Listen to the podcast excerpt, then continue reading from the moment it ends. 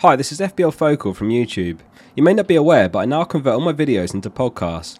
You can find all the podcast links at linktree.com slash fplfocal. That's linktree.com slash fplfocal. Welcome back for another video. I was racking my brain as what the final upload should be before the deadline, as there's so much to talk about still. It occurred to me I've talked about the players on my watch list in a recent video, but the last time we talked about players to avoid, it was the start of July. There's so much advice bouncing around, it's easy to forget early advice received, and in actual fact, the list has changed quite a bit too. Lots of players have left and lots of players have joined. If nothing else, this one's just to make sure your team's in check. Right before we jump in, I'm delighted to share that this season I've partnered up with Fantasy Football Scout. I've been a member for five years, so it's a perfect match. The members area has essential tools such as the custom tables, season ticker, player comparison and team stats. Any stats I mention in this video I've lifted directly from my custom tables. I've actually made all of my custom tables used in my videos public as well, so feel free to steal them.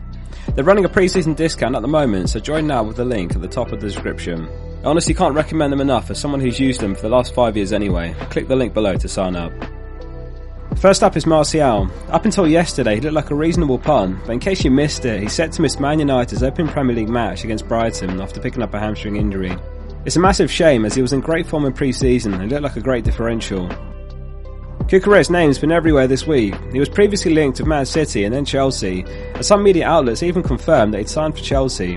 Bizarrely, Brighton then came out yesterday and said this transfer had not happened. He may still sign for Chelsea, but Brighton have reportedly got Cucurella training separately from the first team, so he's one to avoid with such uncertainty surrounding him. If he does complete the move to Chelsea, he could be a top pick in a few weeks. Barnes was subbed as a precaution in Leicester's final pre-season game. He'd been in good form, though yesterday he was spotted posing in a photo of crutches. He might be fine, but Rodgers indicated in his press conference that the medical team needed to check up on him, so right now he looks like an unnecessary risk, and their fixtures aren't great either. Tomiyasu, White and Saliba avoids for me. Against Crystal Palace, Arsenal should line up with White in right back and Saliba in right centre back. However, Tomiyasu is a quality defender and I do anticipate rotation this season. He's a right back, which leaves a predicament as far as White and Saliba's expected minutes too. Arsenal have great fixtures, so if you want to go there, it's Gabriel or Ramsdale for me. Zinchenko not a bad shot either. In case you missed it, Calvert-Lewin's picked up an injury and he'll be out for a month, possibly longer. It's awful timing for Everton, considering Rondon is also suspended, and they therefore have no recognised striker available for the Chelsea game. Zaha's been flying in pre-season and one of the most informed players. However, looking at the fixtures, he faces Arsenal, Liverpool and Man City in his opening four games. It's hard to see him picking up many returns or justifying the price tag. He may have even dropped in price come Game Week 5 when the fixtures turn, which is the time to consider him. Gallagher's a bait pick, as he did well on loan at Crystal Palace last season, and he's now listed under Chelsea with 140 points. It's unclear what his minutes will be like this season, and in all likelihood he won't start in Game 1, and it could be Jorginho Kante, Mount Havertz and Sterling. Certainly one to keep an eye on in case he does break into the first team though. Nketiah has been exceptional pre-season, but it's clear he's second choice to new signing Jesus.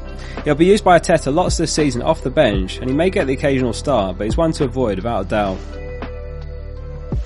Ronaldo's only played 45 minutes of pre-season football for Man United and he's been looking for a move away for Champions League football. Even with Martial out injured, there's no guarantee he starts against Brighton. It could be Rashford leading the line or even Fernandes in the false nine role. 10.5 mil is way too expensive and the money's better spent elsewhere. Spurs splashed the cash on Richarlison this window, but he'll likely be second choice to Kulusevski, rotated at best. He's also suspended for Game 1, so he's an avoid. Havertz has looked poor in pre-season. Mount's been the most impressive in the Chelsea camp. This season Havertz has been reclassified as a forward too, so he'll get one less point per goal and no clean sheet points anymore.